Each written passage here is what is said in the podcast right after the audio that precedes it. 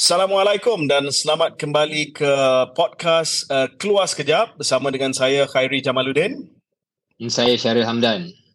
Okey, uh, podcast episod kali ini agak uh, berbeza sedikit uh, sebab buat kali pertama uh, saya uh, berpisah daripada Syaril. Ya, uh, biasanya kami berdua duduk atas sofa yang sama uh, tetapi uh, kali ini uh, kami membawa podcast ini melalui uh, satu platform yang virtual. Uh, mungkin Syaril nak ceritakan Syaril uh, berada di mana sekarang? Saya sebenarnya dah balik rumah, dah balik ke Malaysia. Oh, okay. um, saya baru balik, dari, baru datang daripada airport. Um, selesai uh, lawatan ataupun, yalah, lawatan kerja. Uh, ada kerja sikit di Jakarta. Uh, jadi yeah. hanya satu malam uh, di di ibu kota uh, Indonesia di Jakarta. Uh, dan uh, dan balik untuk terus kita buat podcast ini. Okay, so ini adalah kerja advisory, corporate advisory yang yes, corporate advisory uh, pada episod lepas. Ya, yeah, okay. Betul. Jadi kita cari okay. klien bukan hanya di Malaysia tetapi klien uh, di negara-negara lain juga yang membuat aktiviti di negara lain. Cari makan nice ni. Be- yeah. Cari makan bukan because, hanya di Malaysia.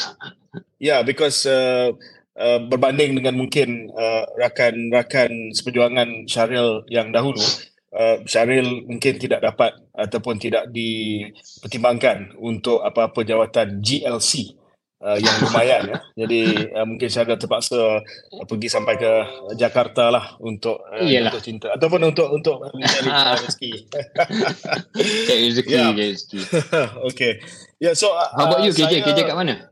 Saya di Singapura. Uh, saya juga uh, berada di sini untuk kerja uh, minggu ni saya akan menyampaikan kuliah di um, Institute of Southeast Asian Studies, uh, Yusof uh, Ishak Institute, uh, di mana saya adalah seorang uh, senior visiting fellow uh, di sini. Seperti mana yang disebut oleh uh, Kian Meng juga senior visiting fellow, saya juga senior visiting fellow. Jadi kerja saya adalah untuk uh, membuat uh, research dan untuk menyampaikan uh, kuliah ataupun seminar uh, berkenaan dengan politik bukan hanya di di Malaysia tetapi juga di rantau uh, Asia Tenggara. Okay, so okay. Uh, shall we shall we get into it? Yeah. Yeah.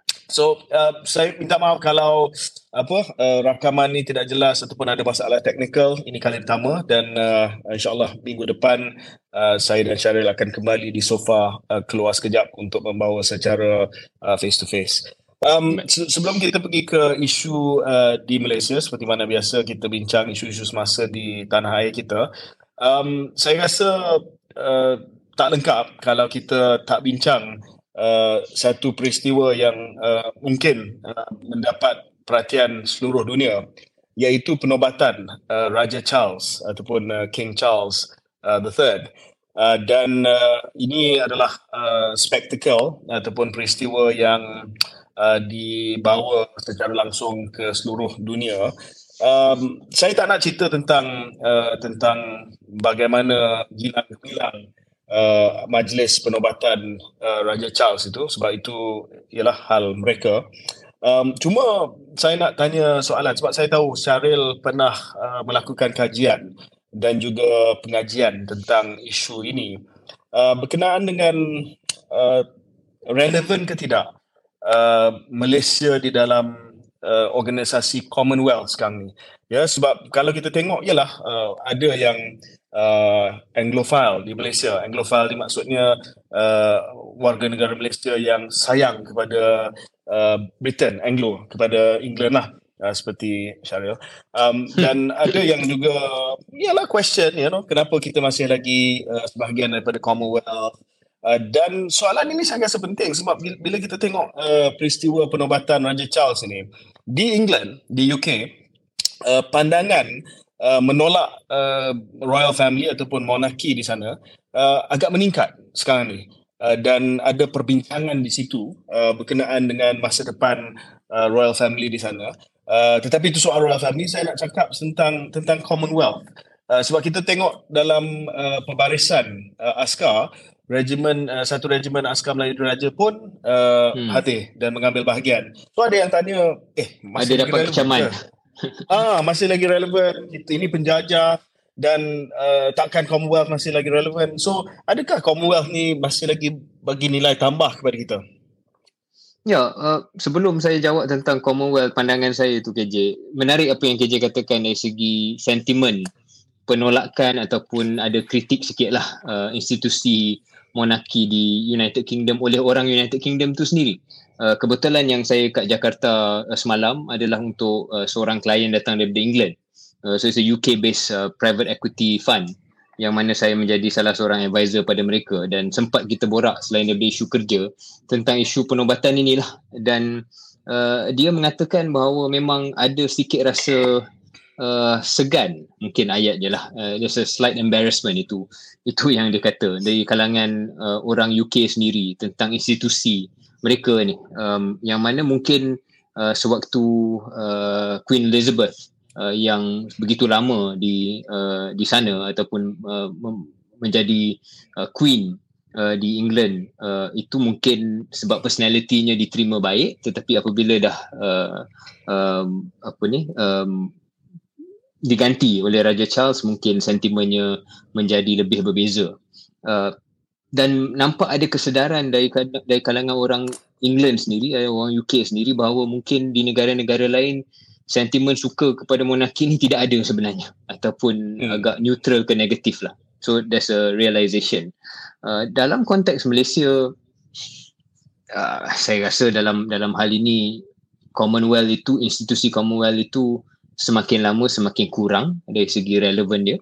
Uh, mungkin pada awal-awal mula kemerdekaan ataupun Empire British itu semula-mula uh, tamat uh, institusi Commonwealth tu menjadi jambatan mungkin daripada zaman lampau kepada hmm. zaman depan tapi sekarang ini setelah berpuluh-puluh tahun uh, tamatnya Empire Britain sudah mula mempersoalkan um, adakah sesuai lagi uh, ataupun apa gunanya uh, institusi Commonwealth ini untuk kita mungkin tidak begitu sama serius seperti mana negara-negara lain macam KJ tahu Australia, Jamaica di mana head of state mereka masih lagi King of King. England ataupun Queen of England yeah. kan yeah. um, kita tak kita tak pernah uh, kita cuma commonwealth uh, dan dari segi dari segi relevannya saya ingat memang rakyat biasa Malaysia tak ada merasa apa-apa pun uh, yeah. kita mungkin ada kepentingan sedikit dari segi sejarah kita saya mendapat beasiswa Chevening daripada UK hmm. disebabkan hmm. kita sebahagian daripada Commonwealth tapi ialah itu itu kebetulan dari segi uh, uh, kelebihan yang kita dapat sebagai individu tapi sebagai negara uh, it's not very relevant apart from Commonwealth sports lah I guess Commonwealth yeah, games so, uh, saya pun uh, menerima beasiswa Chevening um, untuk menjadi uh, fellow di uh, di UK satu ketika dahulu. So uh, dari segi peluang pendidikan mungkin ada sikitlah uh, nilai tambah. Hmm. Uh, tetapi dari segi geopolitik dia, um, Syaril tu ingat saya pernah hadir uh, mesyuarat COGM ataupun Commonwealth Heads of Government Meeting uh, dan negara-negara Commonwealth ni dia punya diversity, kepelbagaiannya adalah sangat-sangat uh, hmm. besar, luas. Uh, daripada negara-negara seperti Malaysia, uh, Singapura, India, Pakistan sampai ke Caribbean Islands uh, dan juga of course uh, Dominion countries uh, you're talking about Canada, Australia, New Zealand.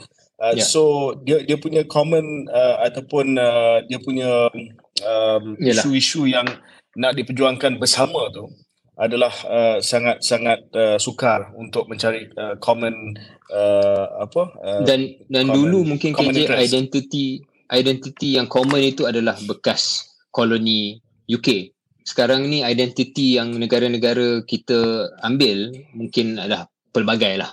Kita yeah, tak yeah, identify yeah. first as a yeah. former British colony kan. Mungkin dulu tahun 58-59 awal-awal tu yes that is our main identity. Yeah. Uh, not anymore yeah. lah kot. Kita dan, ada dan, dan saya saya juga pernah baca rencana yang mana uh, kekuatan dan relevan Commonwealth tu uh, sebenarnya juga datang daripada kepimpinan uh, uh, mendiang Ratu Elizabeth. Uh, hmm. beliau yang telah uh, memberi pendekanan she visited you know perhaps if not all the commonwealth countries during her yeah. reign uh, dan ada tanda tanya sama ada di bawah uh, uh, raja charles uh, perkara yang sama akan akan berlangsung anyway that, that, that's just a, a, a thought yeah, about uh, penobatan tu i mean you know and and Ratu Elizabeth has been around so long. Just uh, again, uh, trivia, trivia. Um, hmm. Do you know um, siapa Perdana Menteri pertama Ratu Elizabeth? You see, this is why when you call me Anglophile, You actually outing yeah. yourself right now. I, uh, is it Churchill? Yeah, it was Winston. Yeah, Winston oh. Churchill. Yeah, yeah that, I should have purposely got that wrong. that's how long she's, she's she was around. Um, and and finally, uh, Charles uh, got it. Um, ramai yang kata uh, Charles uh, antara yang telah lama menunggu jawatan yang uh, di diidamkan. Uh, saya boleh fikirkan seorang lagi yang juga baru-baru ni telah dapat jawatan yang diidamkan itu. yeah, uh, closer yeah. to home. Yeah.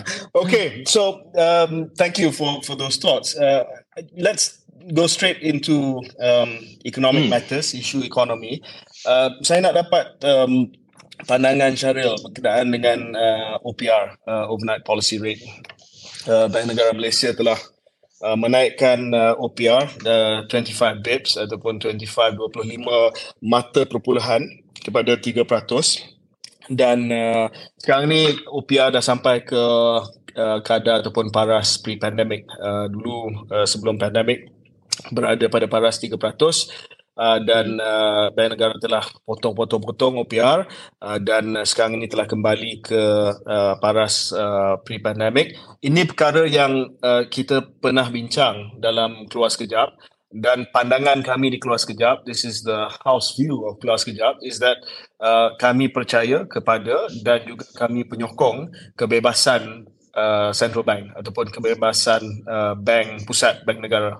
Uh, dan dalam hal ini uh, keputusan uh, dasar monetary uh, mestilah dibuat oleh uh, central bank dalam di Malaysia adalah Bank Negara Malaysia uh, tanpa gangguan dan tekanan daripada cabang eksekutif daripada Menteri Kewangan ataupun daripada Perdana Menteri. Jadi dari segi keputusan ini uh, dan kita akan kupas nanti kenapa Bank Negara Malaysia rasa sesuai uh, untuk buat keputusan ini. Uh, ini adalah keputusan yang dibuat oleh Bank Negara Malaysia. So, Charil, what uh, apa pandangan Charil uh, dan juga mungkin uh, this is not serious lah because uh, he's not a serious person, uh, but um, ada juga berkenaan dengan dulu uh, tindakan uh, teguran dibuat terhadap bank uh, berita harian uh, sebab uh, membuat headline uh, apa OPR dijangka naik uh, sebelum bulan Julai uh, it, you know it went up in what, what is it now? May. So there you go. By the way that's that's not a, a serious thing from a serious person but in, in any case it has gone up. Yeah um, saya fikir tanpa kita masuk ke isu teknikal lah kenapa naik dan sebagainya. Saya fikir ramai pendengar dah dah boleh baca eh, uh, dan benda ni dah dibahas sebenarnya lebih setahun semenjak mula dinaikkan pada tahun lepas. Uh, dan macam KJ kata dah naik kepada paras pre-pandemic.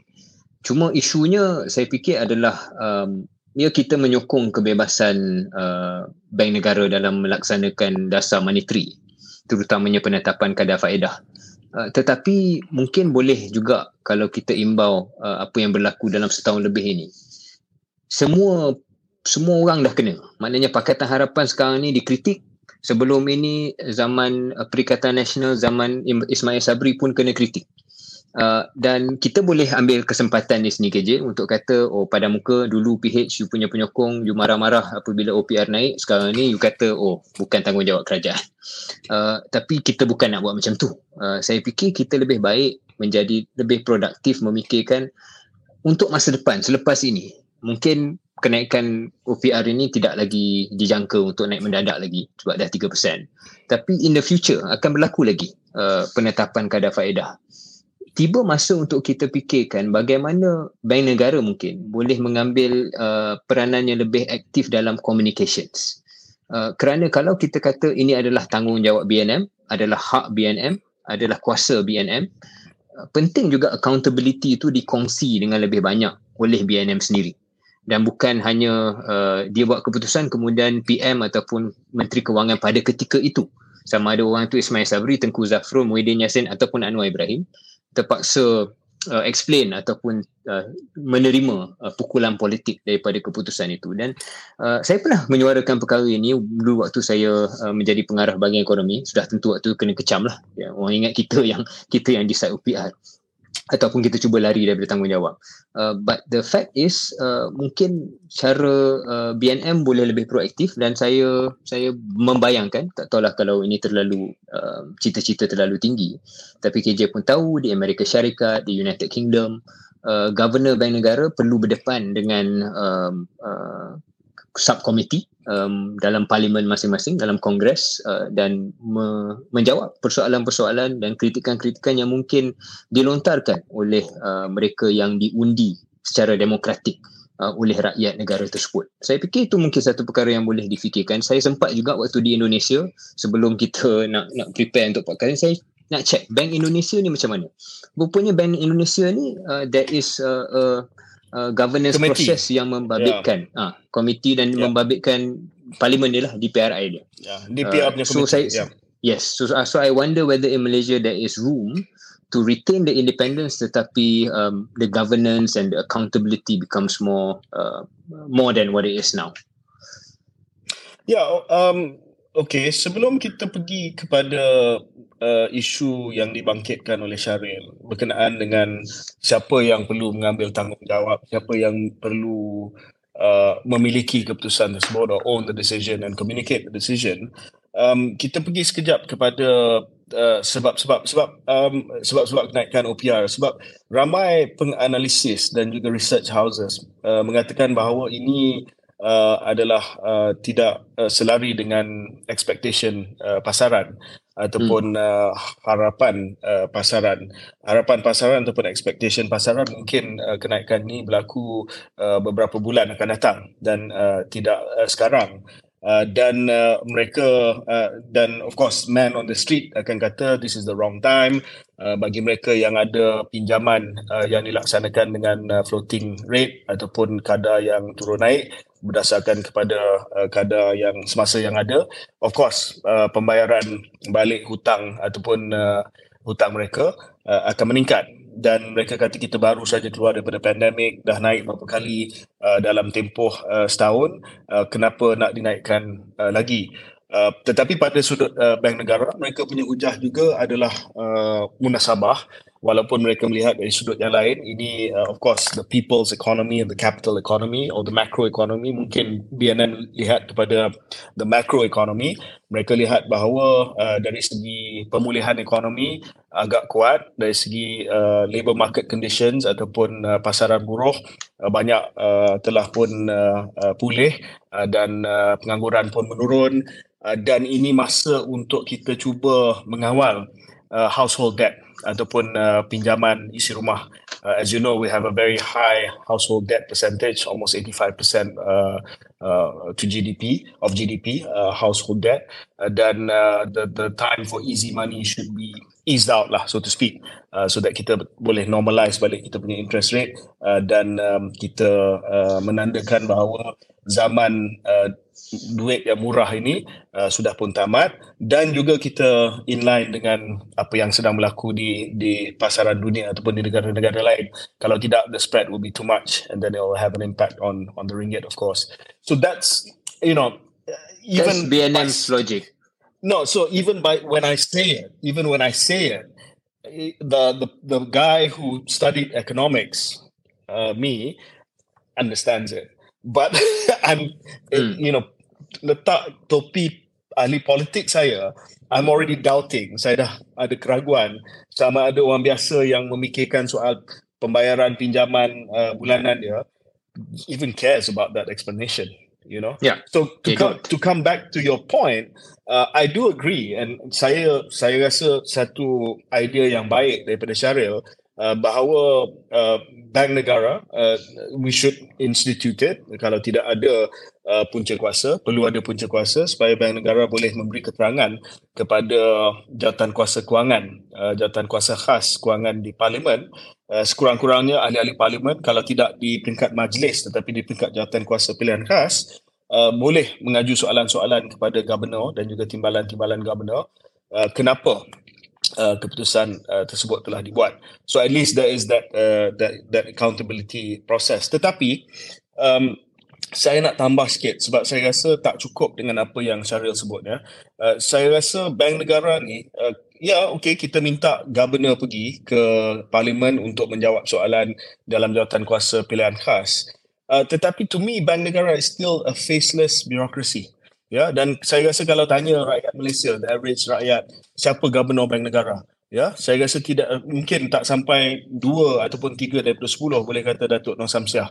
So it is a faceless bureaucracy. Dan walaupun dia diberi peluang untuk memberi keterangan di parlimen rakyat nak dengar daripada the politicians. Dan walaupun ini bukanlah keputusan eksekutif saya rasa tak salah Uh, sama ada menteri perdana menteri menteri kewangan ataupun menteri yang bertanggungjawab berkenaan dengan ekonomi negara kita uh, seperti mana yang disebut oleh uh, yang Muhammad Hassan Karim uh, di Parlimen Pasir Gudang untuk memberi penjelasan. This is Malaysia. Kita but, tak faham nuance oh ini keputusan BNM tapi itu akan mengandaikan bahawa setiap kali eksekutif bersetuju dengan bank negara.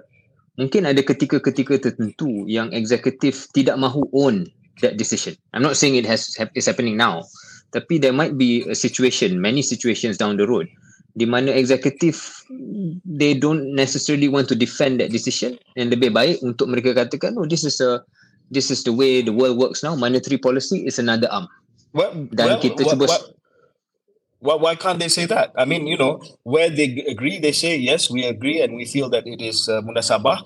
Uh, tetapi kalau dia tak setuju kata yes ini kita rasa bahawa kita faham pandangan bank negara tetapi kerajaan mempunyai pandangan yang berbeza sedikit uh, tetapi hmm. inilah uh, pemisahan antara eksekutif dengan uh, dengan bank negara i think yeah. then people will say okay then kita faham lah uh, kerajaan yeah. pun tak semestinya setuju sekarang ni we are neither here nor there that's the point hmm. Ya, yeah. no no, I agree. That could be a situation mungkin dalam masa depan. Bukan bukannya keluar sekejap kita nak mendorong atau menggalakkan uh, perbezaan pandangan. Bukan bukan itu niat kita tidak. Tapi maksudnya kena ada accountability lah. Dan kalau bukan yeah. kalau bukan kerajaan, bukan eksekutif yang nak mempertahankan keputusan itu, bank negara pun selain daripada parlimen KJ, mungkin cara kita untuk menginstitusikan mereka pun boleh menjawab kepada persoalan oleh rakyat. Dan cara menjawab itu sebab kita tengok di negara-negara lain governor bank negara lain central bank lain uh, they answer basically questions that come from the public lah yang disalurkan oleh ahli parlimen ataupun legislator mereka. Uh, dan dalam seperti mana keterangan KJ tentang rasional bank negara menaikkan kali ini uh, akan ada hujah balas. Dan kita dah dengar beberapa hujah balas termasuk yang saya baca tadi daripada uh, Social Protection Contributors Advisory Association Malaysia panjang SPCAAM yang meng, uh, menulis dalam sebuah uh, portal berita uh, dengan hujahan kontra yang kita barangkali lazim mendengar bahawa ini adalah uh, kenaikan kadar faedah ni blunt tool uh, mungkin dari segi yeah. logik makronya betul tetapi logik kepada yeah. rakyat ekonomi rakyat itu tidak yeah. betul dan tidak sesuai uh, bagi Malaysia so akan there will always be that contra argument and uh, just mengeluarkan satu statement yang dry yang policy macro statement uh, macro heavy statement uh, tanpa uh, menjawab kepada persoalan on the ground ini uh, tidak cukup lah bagi saya. Ya, uh, saya setuju dan bank negara juga biasa mengadakan sidang akhbar di mana hmm. uh, governor akan menjawab soalan-soalan daripada media uh, dan itu adalah salah satu cara macam mana nak uh, sampaikan asas-asas uh, pertimbangan untuk melaksanakan keputusan ataupun uh, untuk membuat keputusan. Uh, tetapi pada masa yang sama, uh, at the same time, ya Syaril, uh, saya juga berwaspada sedikit uh, sebab kenyataan bank, uh, governor bank negara kadang-kadang adalah market sensitive. Dan hmm. kalau terdedah kepada, you know, the the man on the street, for instance, kalau tak ada uh, tapisan, uh, yeah. you know, it can be quite uh, risky also. Okay, jadi mungkin the you know, middle ground that, is disampaikan oleh ahli parlimen lah. Yeah that that's why if you if you read uh, kenyataan-kenyataan uh, daripada uh, daripada governor bank negara ataupun chairman of the Federal Reserve after the Monetary Policy Committee it's it it, it is almost a science to try to read between the lines yes because it's the yes. it's it, you know kenyataan yang dikeluarkan sangat-sangat dry macam cara katalah tetapi dalam yeah. ayat-ayat itu you know uh, watchers of central banks will know what the, what the hints are and and yeah. it's very it's deliberately done like that so that it's not sure. market sensitive. Yeah. Yeah. Okay. So okay. ada apa-apa nak, nak nak tambah berkenaan dengan OPR? Uh, tidak, tapi saya fikir uh, kena cari satu jalan penyelesaian dari segi yeah. comms. Yeah. The comms yeah. and the ownership and the accountability. Uh, kita melontarkan beberapa idea yang be- mungkin belum masak lagi. Uh, even yeah. I would admit so, my idea is not fully thought out, tapi I feel that yeah. somebody needs to have more accountability than what it is right now. Yeah. And and and, and uh, satu lagi mungkin yang yang terakhir daripada saya adalah um, dia nampak seolah-olah bila kenaikan OPR ni berlaku, uh, tidak ada sesiapa daripada kerajaan uh, yang hmm. nak sentuh benda ni. Dia dah jadi macam poison chalice dah. Kita biarkan hmm. je lah. So saya rasa uh, yeah, that's not, that's not okay. Yeah, that's not, that's not okay. Yeah. yeah. Okay, so kita akan uh, berhenti seketika dan kita akan kembali uh, selepas ini dan membincangkan uh, kesinambungan perang budaya ataupun culture wars di Malaysia. Uh, kita kembali selepas ini.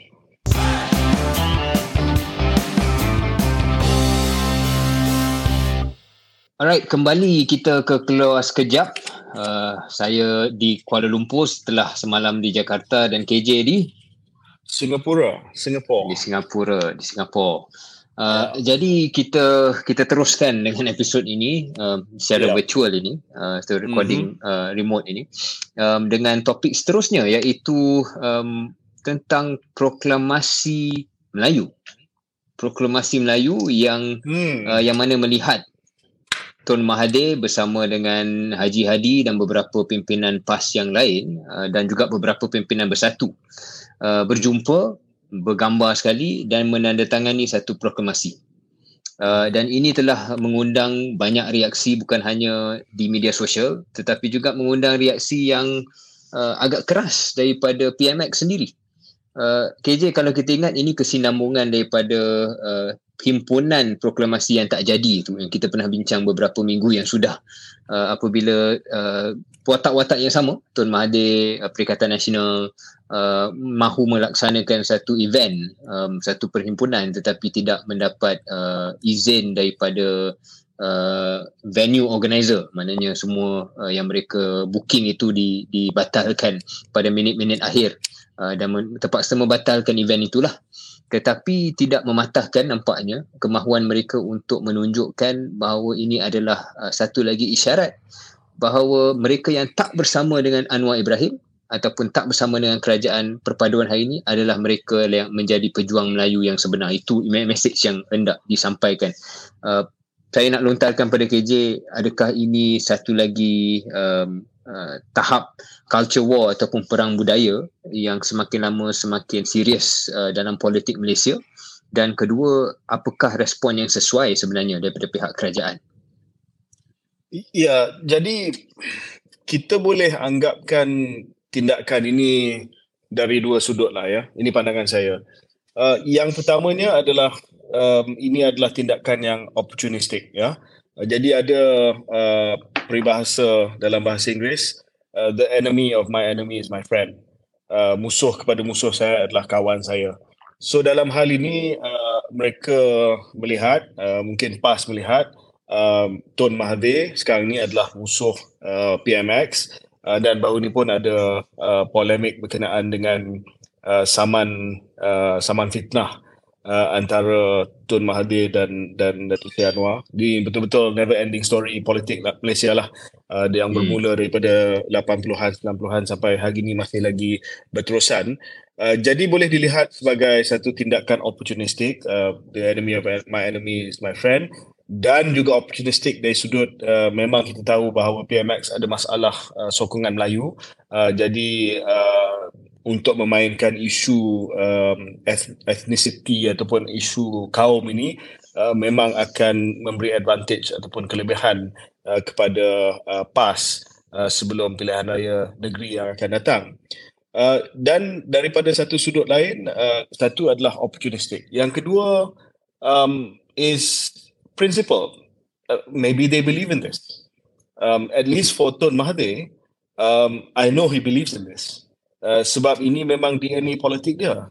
Beliau adalah uh, penulis kepada buku Dilema Melayu, for God's sakes. I mean, he is uh, arguably um, the father of uh, Malay nationalist politics. Um, kalau grandfather of Malay nationalism is Tun Razak, definitely the guy who took it as a political platform was was Tun Mahathir. Jadi benda ni ultra, tak, tak yeah. Uh, yeah, he's, he's, he's the original, he's the OG ultra. Jadi benda ni tak luar biasa bagi saya uh, untuk Tun Mahathir. Um, because um, as as long as he breathes, uh, selagi dia uh, ada nyawa di kandung badan, Tun Mahathir akan memperjuangkan isu ni. Jadi untuk mengatakan bahawa, oh, you know, Mahathir being optimistic, yeah, maybe, but it's not disingenuous. Saya percaya bahawa ini adalah betul-betul sesuatu yang ikhlas. PAS, on the other hand, of course, is different because um, satu ketika dahulu kalau kita tengok kepada ideologi PAS uh, cerita pasal bangsa pasal Melayu ni uh, satu ketika dahulu diistilahkan sebagai asabiah uh, sesuatu yang bertentangan dengan uh, ideologi uh, political Islam yang dibawa oleh oleh PAS. Jadi ramai yang yang agak terkejut uh, bila PAS hmm. um, uh, sekarang ini uh, setuju uh, dengan uh, deklarasi uh, proklamasi Melayu ini. Sebab identiti PAS selama ini adalah Islam Islam ya parti uh, Islam se-Malaysia uh, dan mungkin di situ ada tanggapan bahawa ini adalah opportunistic. Tapi for Tun I think you know this is uh, this is benda yang biasa lah. dia memang ultra Melayu. Ya yeah um, cuma dari segi buruk baiknya lah untuk negara kita. Mungkin kita dalam podcast sekolah sekejap ni kita cakap tentang uh, current issues kita kita komen tentang penting dan implikasi kepada politik sesuatu ketika tetapi kita juga rakyat Malaysia KJ yang berkecimpung dalam politik dan mempunyai pegangan dan ideologi tertentu. Um, saya kurang selesa lah kalau perkara ini berterusan. Di mana uh, dan dan saya tahu mungkin ada yang akan cakap eh tapi dulu kita pun dalam AMNO macam tu macam ni. Uh, time AMNO buat you diam dan sebagainya. I mean we'll deal with that criticism later lah. Dan mereka yang kenal kita akan tahu apa kita cuba buat cuba buat um, sewaktu dalam AMNO um, tapi apabila melihat begitu jelas uh, menggunakan ataupun memainkan sentimen perkauman ini um, terutamanya macam KJ katalah daripada PAS yang yang lain daripada apa yang kita kenal sebelum ini. Dan saya baca apa yang Tuan Guru Haji Adi tulis. Kalau KJ nampak um, rasional dia lah. Uh, betapa bagaimana uh, kaum asas itu perlu ada dalam perjuangan. Saya rasa macam it's very different lah daripada PAS yang kita yang oh, kita yeah, kenal kan dulu. So uh, adakah ini sebenarnya akan akan meningkatkan lagi legitimacy um, identity politics?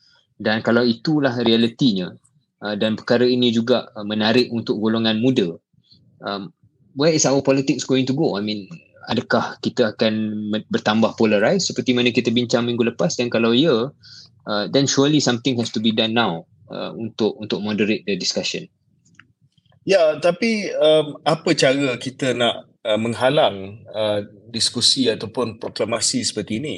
Ya, saya pun kurang selesa dengan pendekatan uh, yang meletakkan isu kaum sebagai isu uh, utama dalam perbincangan politik. Everything, sebab yeah. uh, sebab yalah sebab pengalaman saya dengan Syaril memang kita tak selesa dengan uh, dengan identiti politik sebagai teras kepada uh, kepada perbincangan politik.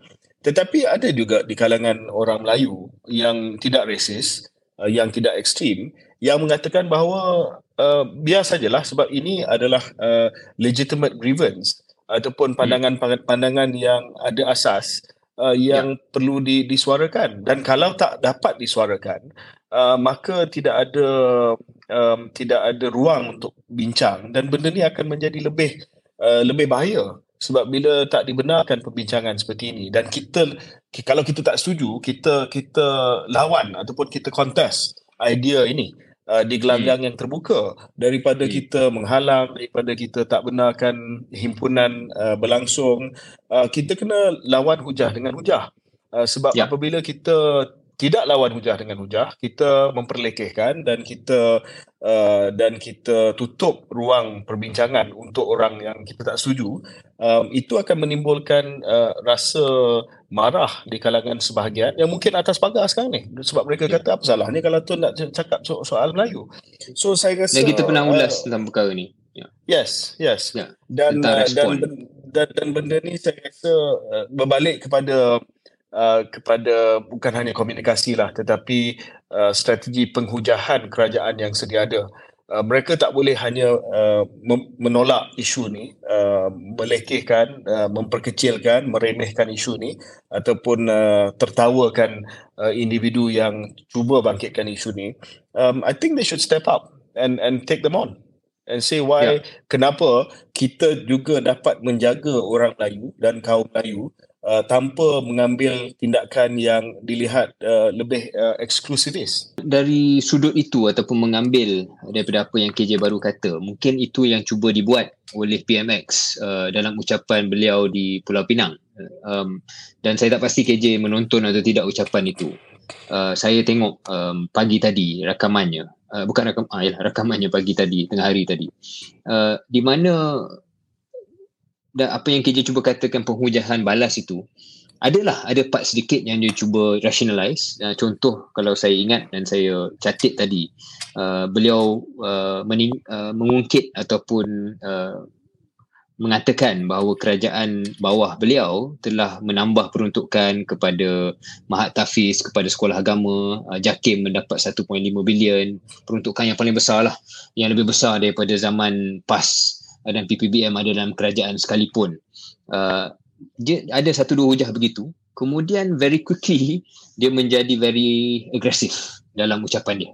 Uh, di mana antara perkara yang mendapat liputan hari ini hari yang kita rekod ini uh, ialah uh, apabila dia melontarkan satu ayat ataupun satu cabaran dia kata kalau betul kamu nak perjuangkan Melayu kalau betul kamu cakap hidup Melayu laungkan hidup Melayu dan sebagainya ambil uh, puluh-puluh bilion yang dah ambil itu bagi separuh kepada orang Melayu Uh, jadi itu satu serangan sebenarnya kepada Tun Tun dan Tan Sri Tan Sri itu yang disebut.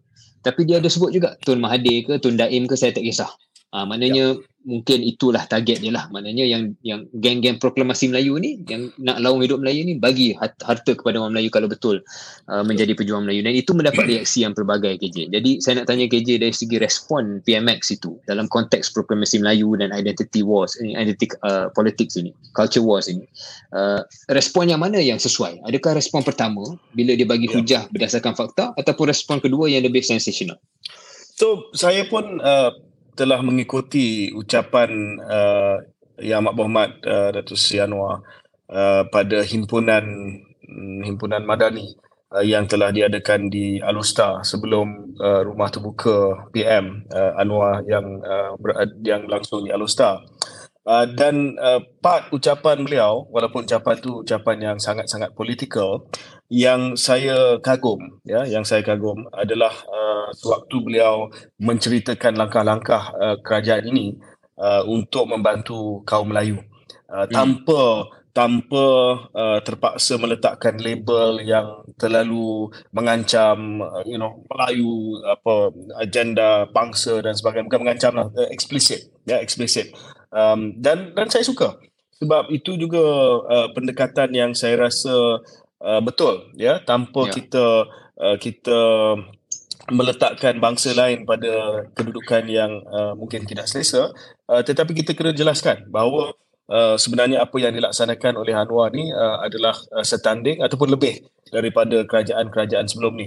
Dan saya berpendapat bahawa kalau dia berhenti uh, kalau Anwar PMX berhenti di situ um, dah cukup baik dah. Dan mungkin dia tidak akan menang uh, hujah ini uh, serta-merta tetapi uh, lama kelamaan uh, hmm. pendapat dan pandangan daripada grup yang lawan ni akan terhakis sebab orang kata yeah. eh sebenarnya uh, Anwar dah mula buat cuma mungkin hmm. dia tak label sebagai agenda Melayu dia tak label sebagai proklamasi Melayu tetapi sebenarnya dia bantu um, tetapi malangnya di Pulau Pinang uh, saya berpendapat bahawa um, part yang Syaril sebutkan tadi sebab kalau saya tanya Syaril Syaril rasa ucapan uh, Anwar di Pulau Pinang Datuk Seri Anwar di Pulau Pinang Syaril rasa part yang mana yang orang akan baca dan ingat? Uh, adakah part yang pertama yang very measured ataupun uh, pendekatan yang uh, sangat-sangat uh, berhemah dan juga uh, hujah yang bagus tetapi tidaklah uh, hujah yang sensational? Ataupun yang part yang kedua tu di mana dia hentam uh, tonton dan pembesar-pembesar Melayu yang uh, telah uh, don't know sakau, sakau. duit berbilion-bilion dia, dia guna perkataan sakau saya yeah. rasa orang akan ingat Confirm. yang kedua tu dan um, bagi saya lah Syaril bagi saya uh, bukan saja dari segi strategi komunikasi dia gagal sebab orang akan nampak bahawa eh kamu ni dah jadi Perdana Menteri. Kenapa nak cabar orang macam tu? Kalau betul lah dia dah sakau, kenapa tak buat siasatan? Kenapa tak minta uh, badan-badan penguatkuasaan untuk buat siasatan? Ataupun kenapa tidak buat uh, undang-undang ataupun uh, policy uh, yang boleh agihkan kekayaan tersebut? Contoh um, wealth tax ataupun cukai kekayaan dan sebagainya. Ada ramai yang berpendapat seperti itu. Ini adalah unbecoming of a prime minister and a finance minister.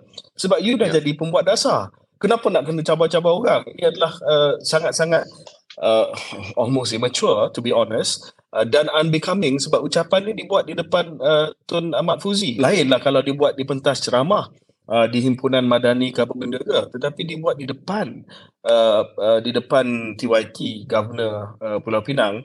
Uh, dan bagi saya PM ada impuls ataupun dia ada uh, kemahuan untuk uh, memang tenyeh uh, Mahathir, Daim dan sebagainya dan kadang-kadang he cannot help himself. Uh, and I think dia perlu mengawal uh, impuls ini. Sebab kalau tidak benda-benda yang bagus yang saya kata sebutkan tadi uh, peruntukan untuk uh, Mahat Tafiz, peruntukan untuk SME, uh, Bumi Putra dan sebagainya semua itu tenggelam disebabkan dia hmm. nampak sangat petty, dia nampak sangat unbecoming of a prime minister dan nampak bahawa dia nak ambil uh, jalan mudah tak fikir soal polisi mengagihkan kekayaan tapi cabar orang yang konon dia sakau untuk bagi uh, berbilion-bilion ringgit. Mana orang yang sakau ataupun yang tak sakau lah kata dapat berbilion-bilion ringgit dengan cara yang sah nak respond kepada cabaran macam tu. No one is going to respond to that. So to me, unbecoming, immature and ashamed because he has a lot to say. That's good he has a lot of good policies actually he can talk about ataupun plans yes. he can talk about. Absolutely. Yeah. Yeah. Um, yeah. Saya saya faham apa yang KJ kata tapi just as part of this discussion KJ, mungkinkah untuk mencabar sebab saya sebenarnya sependapat dengan KJ dalam hal ni. Uh, I saya wish dia boleh uh, Uh, lebih bercakap tentang fasa pertama ucapan dia itulah uh, tanpa perlu hmm. pergi ke mod pembangkang itu antara hmm. kritikan yang kita lihat di social media yeah, macam yeah. masih lagi yeah. macam pembangkang dan sebagainya cuma saya nak mencabar diri saya sendiri kan kod-kod kita silap je are we misreading the political terrain now sebab kita membesar dalam uh, dalam arena politik di mana ada yalah ada decorum ada ada certain expectation apa yang kita perlu buat sebagai especially UKJ as a, as a policy maker uh, before this uh, untuk menjadi ada satu cara lah. Maknanya kaedah kita menyampaikan hujah uh, must be becoming of the office that you are occupying. Tapi bukan hanya di Malaysia di negara-negara lain pun politik macam dah berubah sekarang ni. Um, it's about your image it's about how sensational you are uh, it's about your TikTok yeah. videos um, yeah. yalah mungkin adakah kita bermain dalam satu mood politik yang uh, dah bertukar yang mungkin kita tak sedar lagi so i'm yeah. saying maybe Anwar is not it's not something he it's not that he cannot help himself but this is a deliberate move aggressive uh, aggression pace or you know uh, yeah. pendekatan yang lebih agresif dan sensasi yes. akan mendapat sambutan yang lebih baik. Jadi itu yang maksudkan saya dalam dalam yeah. iklim Adakah? politik sekarang. Betul. Mungkin saya tak faham mungkin kita lihat keputusan PRN nanti macam mana. Tapi bagi saya lah, bagi saya uh, Syaril saya masih lagi berpendapat dan Yalah, saya pun banyak kali juga telah cakap benda yang yang yang uh, bila saya uh, mengimbas kembali sepatutnya saya tak cakap ya sebab dalam politik ini biasa kita buat kesilapan. Uh, yeah. tetapi bila dah sampai tahap uh, Anwar, tahap PMX uh, dengan pengalaman yang ada pada beliau, beliau bukan setahun jagung dalam politik ya.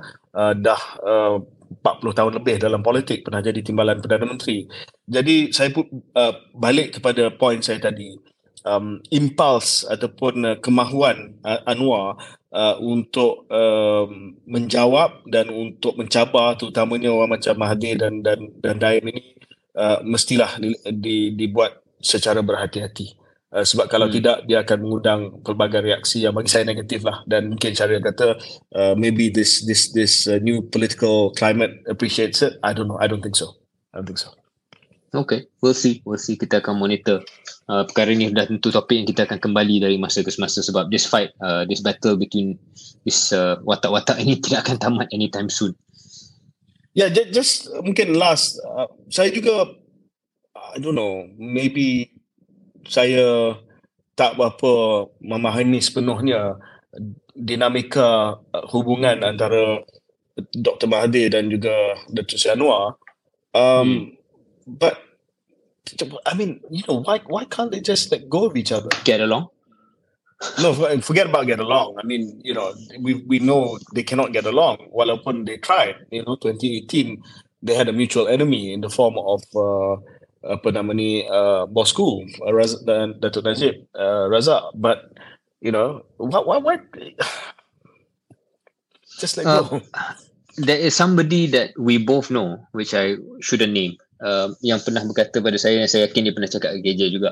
Um, mungkin antara perkara yang penting untuk peremajaan politik Malaysia ni adalah apabila kita dah melihat satu generasi uh, politician iaitu generasi Anwar Mahathir uh, yang telah melakukan banyak perkara kepada uh, satu sama lain. Uh, dan it's very personal it's very deep uh, yang takkan mungkin boleh dijambatankan uh, apabila dah melalui pengalaman yang begitu pahit uh, antara satu sama lain uh, we cannot comprehend lah um, apa yang mungkin dirasai dari segi emosi. So I think yeah, we, we will yeah. never fully appreciate the pain. Maybe uh, I mean they cause each other. Yeah. Well, he would say one side cause the other. yeah. Kita perlu jemput um, watak ini satu hari di keluar sekejap. Uh, but Rafizi and I, you know, we, we didn't start off as friends. We, we started off, we were bitter rivals uh, daripada zaman UK lagi. Uh, tetapi at some point in time, uh, kita hmm. telah uh, mengadakan perbincangan. We had this exact conversation. And we said, you know, if we don't have some common understanding, and we ended up becoming friends, then we might repeat, maybe on a smaller scale, that same bad blood. And, mm. you hmm. know, the, the country will suffer. I don't know. Yeah. Allah. Ya. Okay. So uh, so kita akan uh, berhenti seketika dan kita akan kembali dengan uh, isu-isu lain di podcast keluar sekejap.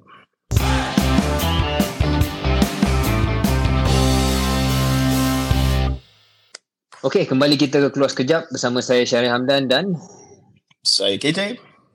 Yap, dan kita kedua-dua uh, berdisiplin untuk melaksanakan podcast juga walaupun uh, tidak bersama uh, di lokasi yang yang uh, yang biasa. Uh, just check, segment sorry, I'm just checking if the, yeah. you know this business center is like haunted because yalah um, untuk makluman pendengar kita sedang rakam pada pukul 12 malam dan okay. saya dengar ada macam orang buka pintu dan sebagainya. Padahal yeah. masa saya masuk business center tak ada siapa pun ada kat sini. Dia so, boleh jadi Blair Witch Project. Leverage I'm project. Not, not, oh yeah, okay, all right. if I see anything, I'll, wow. I'll let you know. Wow, wow. Okay, okay. um, okay. Ya, yeah, last last segment, last segment ataupun antara yeah. last segment mungkin.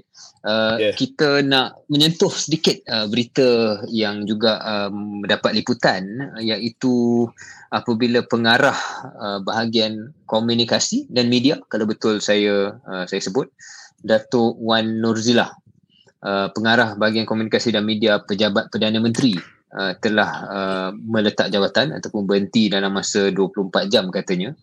Uh, dan ini mengundang beberapa reaksi uh, kerana antara kritikan yang kita pun sudah menyentuh hal ini KJ iaitu dari segi pembentukan naratif dan komunikasi dalam kerajaan Uh, setakat ni tak ada hantu lagi kat belakang ni je. Yeah. Ada, ada saya begitu. Uh, apa ni? Um, uh, komunikasi dan naratif uh, kerajaan perpaduan masih lagi belum mencapai tahap yang memuaskan terutamanya memuaskan untuk penyokong Pakatan Harapan itu sendiri. Uh, hmm. Dan uh, mungkin mungkin uh, dilihat bahawa Datuk Nurzillah menjadi antara kalau tidak scapegoat tetapi yang yang telah diminta ataupun terpaksa ataupun uh, menjadi mereka uh, seorang yang mengambil tanggungjawab lah dalam hal ini. Um, saya saya tak tahu KJ pandangan tentang uh, tentang sesuai atau tidak beliau take the fall.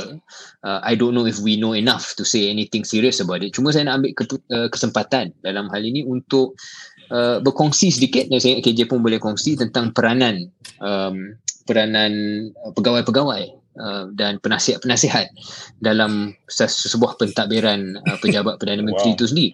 Um, yeah. So I just wanted to share masa pengalaman singkat saya setahun uh, di pejabat Perdana Menteri bersama Datuk Sri Ismail Sabri. Uh, bahagian media dan komunikasi ini antara bahagian yang penting uh, yang diketuai pada ketika itu oleh uh, Datuk Dini uh, dan uh, Ruhaidini. Jadi beliau menjadi ketua ataupun pengarah bahagian media. Kemudian kita ada pengarah bahagian antarabangsa yang merupakan uh, penjawat awam. Uh, kemudian ada pengarah uh, bahagian lain dan ada bahagian ekonomi yang saya menjadi uh, pengarah uh, di bahagian itu. Dan masing-masing ada peranan. Uh, cuma belum tentu mereka yang pegang jawatan itu merupakan yang paling berpengaruh dalam hal itu. Maksud saya, just because you are media head ataupun comms head dan nampak macam kes ini berlaku dalam kes PMX ini, tak semestinya you are the head of everything when it comes to communications. Um, sebab kita ada menteri komunikasi kita ada JCOM juga uh, dan belum pasti siapa yang uh, memegang pengaruh yang paling besar jadi KJ mungkin nak nak kongsi uh, satu tentang kes Datuk Nozila ni sejauh mana yang kita boleh komen yang kedua adalah uh, pengalaman KJ apabila banyak individu yang mengelilingi uh, Perdana Menteri uh, bagaimana uh, untuk memastikan bahawa beliau mendapat nasihat ataupun uh, membuat keputusan yang terbaik apabila mempunyai pandangan-pandangan yang mungkin berbeza uh, dan sudut pandang yang berbeza dalam sesuatu topik ataupun dalam sesuatu peranan khususnya dalam hal media dan komunikasi. Okay, so ya yeah, kita tengok kepada kes uh, Datuk Wan ni dulu ya. Datuk Wan Nozila, Datuk Wan um, beliau telah pun dilantik sebagai uh, pengarah komunikasi ataupun ketua uh, bahagian uh, komunikasi dan media uh, pejabat Perdana Menteri. Um, tetapi saya nampak bahawa uh, beliau menjadi kambing hitam. Uh, beliau telah menjadi scapegoat. Uh, sebab sekarang ini banyak yang sedar, ramai yang sedar berkenaan dengan kegagalan uh, dari segi komunikasi um, ada yang berpandangan bahawa it's not just communications but it's more fundamental than that. Tetapi kalau kita uh, nak uh, berpandangan yang agak generous kepada kerajaan uh, of course there's the problem with communication.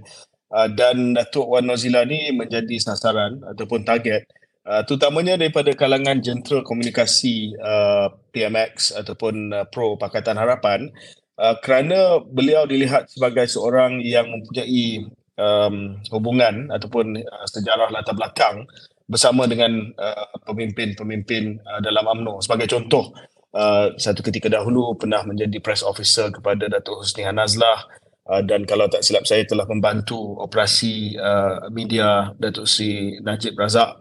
Uh, dan ada yang uh, menggunakan istilah ini adalah antara contoh deep state ataupun uh, daulah terpendam uh, yang mana orang-orang lama diletakkan uh, di dalam uh, PMO which is ironic because you know you have Zahid as a DPM that's really isn't that the ultimate deep state here?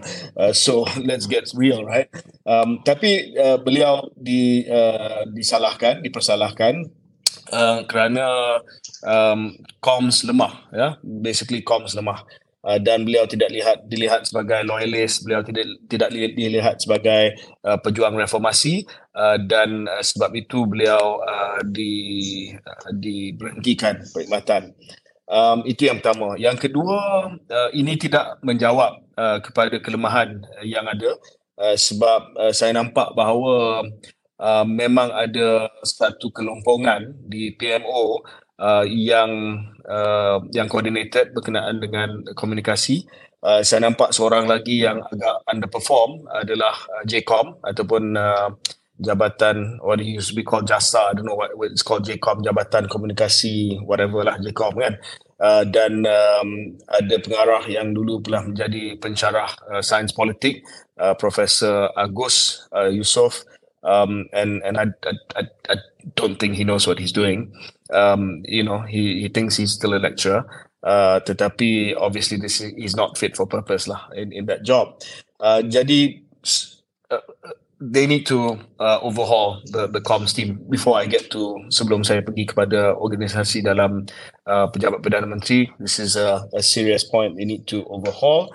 Uh, dan uh, saya melihat uh, bahawa um, mereka juga tak bolehlah cepat sangat label sebab orang ni dia pernah kerja dengan orang ni dulu uh, maka dia tak boleh uh, menjalankan kerja dia dengan dengan bagus. Sebab Datuk Wan antara uh, point di mana mereka uh, beliau ditamatkan perkhidmatan adalah sebab itu.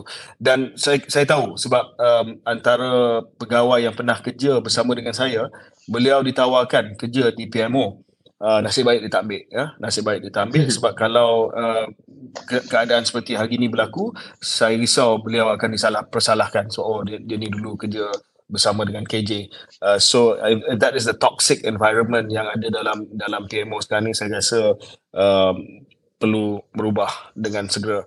Okey, balik kepada isu PMO. PMO ni adalah satu ialah uh, pejabat Perdana Menteri.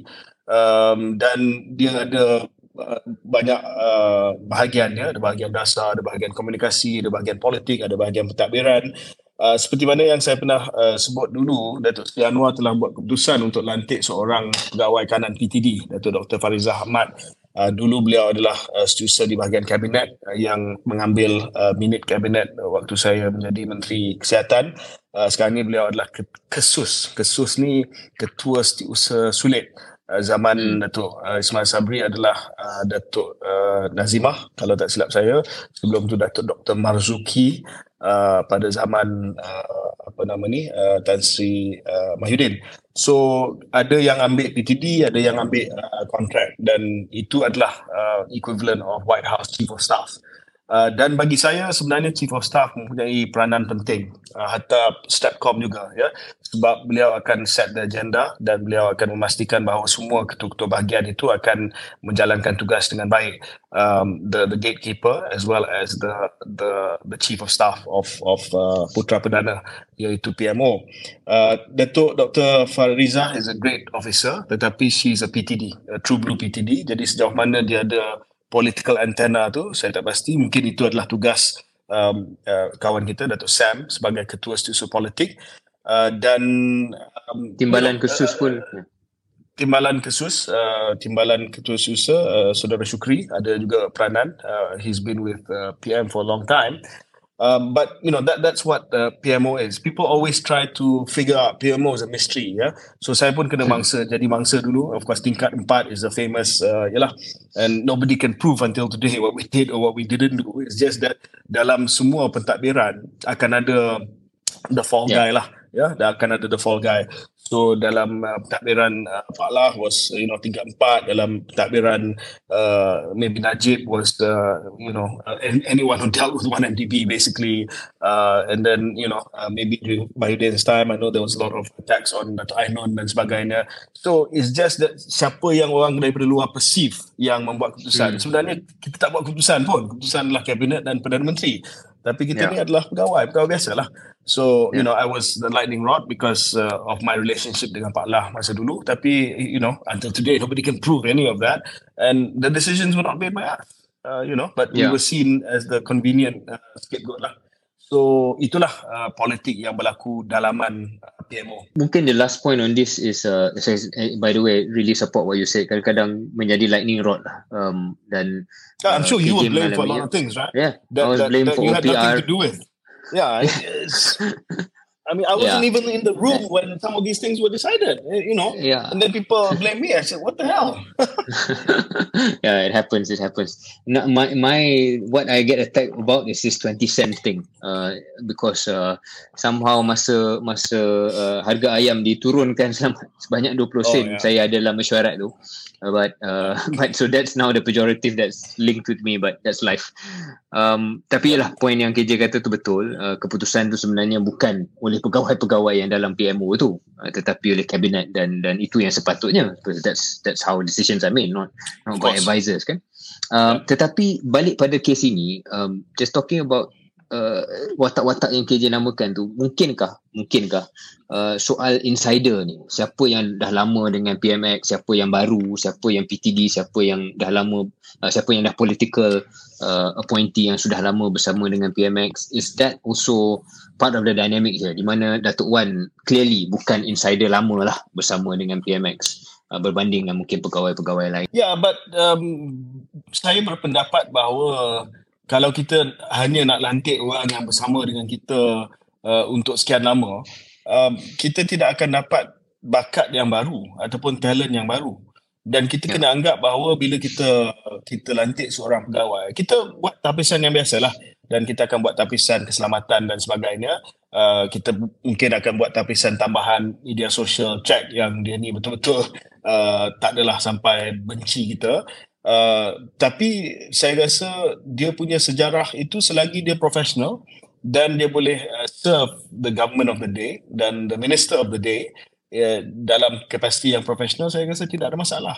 Sebab kalau kita yeah. akan ada tanggapan ataupun pandang serong kepada orang berdasarkan kepada uh, sejarah mereka seperti mana saya sebutkan tadi kita sekarang ni hidup dalam multiverse yang sangat uh, sangat strange dan aneh di mana saya tengok hari ni ialah kita rakam pada hari Ahad uh, baru saja ada mesyuarat penyelarasan penyelarasan kerajaan perpaduan di mana PMX ada Zahid ada Syafiq Abdal ada apa hmm. uh, you know I mean that's that's uh, so kalau mereka sanggup untuk melupakan sejarah-sejarah masing-masing ataupun sejarah masing-masing uh, jika ada seorang yang profesional kenapa pula kita nak pandang serong kerana dia pernah kerja dengan uh, sipulan-sipulan politician yang mungkin menjadi uh, pesaing kepada kita Okay, yeah. I think that's good enough okay. for this uh, yeah, for this so we we kita ada satu no, kita ada satu lagi sebelum hmm. saya rasa kita sebelum kita uh, tamatkan podcast ini.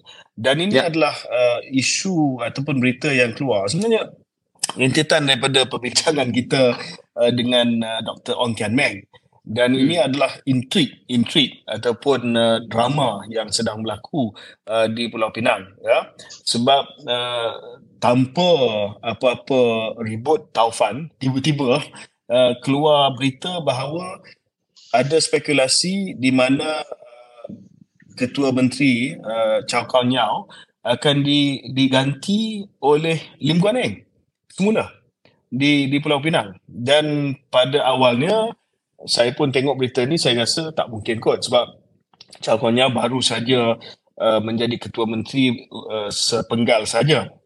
Dan uh, kalau ikut convention DAP um, dia tak boleh lebih daripada dua penggal. Itu convention DAP dan Guan Eng dah jadi uh, ketua menteri selama dua penggal sebelum dia jadi menteri kewangan. Uh, tetapi uh, bila saya uh, dengar percakapan-percakapan di di peringkat uh, yalah di peringkat political circles. Um, memang ada memang ada uh, usaha uh, untuk hmm. kembalikan Guan Eng. Dan saya teringat apa yang Kian Meng kata. Sebab ingat tak Kian Meng kata Guan Eng adalah seorang watak yang sesuai menjadi ketua menteri. Dan mungkin bukan watak yang sesuai untuk menjadi menteri di peringkat kabinet persekutuan. Sebab dia tak ada uh, nilai diplomasi yang tinggi beliau agak agresif, agak uh, even arrogant for that matter, uh, but very suitable to become a Penang Chief Minister. Uh, dan saya teringat kepada apa yang Kian Meng kata. Kalau itulah watak dia dan dia nak jauhkan Guan Eng daripada politik pusat supaya Guan Eng tidak menjadi uh, a point of liability for the federal government, uh, maybe they can just return him to Penang. Kalau saya saya tengok statement balas ataupun penjelasan daripada uh, Sifus Agung DAP Anthony Lok baru-baru ini, hari ini saya fikir uh, seolah-olah uh, mematahkanlah uh, spekulasi itu ataupun cuba mematahkan spekulasi itu mengatakan tidak. Uh, tetapi betul uh, kalau uh, kalau dalam hal ini sudah pasti yang kita dengar lah daripada political circle memang ada usaha uh, maknanya ada kelompok dalam DAP dan mungkin dalam DAP Penang khususnya uh, yang merindui uh, style ataupun gaya kepimpinan uh, Lim Guan Eng selaku ketua menteri yang lebih agresif lebih lebih mendapat liputan berita uh, lebih keluar di berita lebih bercakap dan sebagainya. Mungkin itu yang mereka uh, kuatiri. Uh, dan saya saya tertanya adakah uh, kabar ini kabar angin ini sengaja dibuat sebelum pilihan raya negeri Pulau Pinang? Uh, dan PRN Penang itu sendiri akan menjadi ujian kepada sejauh mana kabar angin ini hendak direalisasikan ataupun dia mati setakat itu saja. Maksud saya kalau kalau Penang does really well ataupun kalau DAP does really well in PRN mungkin tidak ada impetus untuk uh, melaksanakan kabar angin ini tapi kalau tidak uh, sudah kurang sekurang-kurangnya the uh, benih-benih uh, percakapan ini akan boleh uh, bercambah lebih banyak selepas PRN. Jadi saya fikir ini salah satu perkara yang sengaja ataupun deliberately uh, uh, created ataupun uh, di, dijadikan satu bahan cerita uh, design ini. Yeah. But uh, um, just just to add, sorry KJ, uh, kalau KJ katakan mungkin hujah bagi mereka yang nak perkara ini berlaku ialah uh, untuk meletakkan Lim Guan Eng sebagai pemimpin negeri sahaja. Uh, but uh, the way he is, apa saja jawatan besar yang beliau ambil uh, akan akan membuatkan dia jadi bahan berita dan kalau hmm, dia menjadi hmm. bahan berita yang baik untuk DAP dan fine for for them tetapi kalau uh, uh, cara beliau masih lagi sama seperti mana yang KJ gambarkan dan ramai yep. orang saya fikir berpegang, uh, berpendapat yang serupa uh, then it almost doesn't matter whether it's a state post or position or a national position it will become a national thing. Ya, uh, mungkin uh, perkara yang terakhir daripada saya, um, mungkin benda ni uh, satu perkembangan yang kita akan mengikuti. Tetapi uh, ramai yang sebenarnya tak tahu bahawa uh, Chow Kon Yeow actually is not a uh, pushover uh, dalam hmm. pemilihan uh, DAP pada tahun 2022 dia punya CEC Central Executive Committee Chow Kon Yeow actually came second and Guan Eng came eighth so oh. you, you're not talking about a guy who's uh, not got grassroots support uh, lightweight then th- there's a lot of backstory to this because uh, um, Chow Kon Yeow, um, he established himself in Penang much, much earlier than Guan Eng. Uh, saya rasa Chow Kon Yeow maybe not originally from Penang, if I'm not mistaken, uh, tetapi dia established the diri dia di Penang probably after university. Uh, whereas Guan Eng, he grew up in in in Batu Pahat in Melaka. His he was uh, ahli parlimen Kota Melaka. That's where his power base was. Sebelum hmm. dia pergi ke Penang. Uh, so there's always been this subtext di Penang yang mana Guan Eng ni pada ketika itulah not anymore perhaps as the outsider yang datang dari luar dan uh, Chow Yeow was actually the the the the power broker in Penang. Uh, so anyway, uh, this is dalaman DAP but it's interesting to see uh, because bagi pandangan saya dia akan ada kesan kepada politik nasional seperti mana Syaril kata tadi uh, because Guan Eng is a very divisive personality dan kalau sekiranya pihak PN ataupun Tun Mahathir nak gunakan yang kita sebutkan tadi lah culture wars yeah. uh, beliau akan jadi lebih mudah easy, easy target easy target for yeah. for uh, for them okay so that's all okay, yeah. just before we end yeah. saya terlepas satu perkara yang mungkin nak just at the end here boleh hook on uh, berkait yeah. dengan topik kita cakap sebelum ini dan juga sebelum itu juga iaitu proklamasi Melayu ini uh, respon PMX dan juga soal uh, Datuk uh, Wan dan media Uh, satu satu perkara yang saya nak komen sedikit dan mungkin menjadi uh, simptom kepada uh, cara komunikasi kerajaan masih lagi kurang uh, ialah dalam hal kenyataan PM itu sendiri uh, yang saya sebutkan tadi iaitu dia dia meminta tuan-tuan pembesar-pembesar Tan Sri Tan Sri untuk bagi harta kan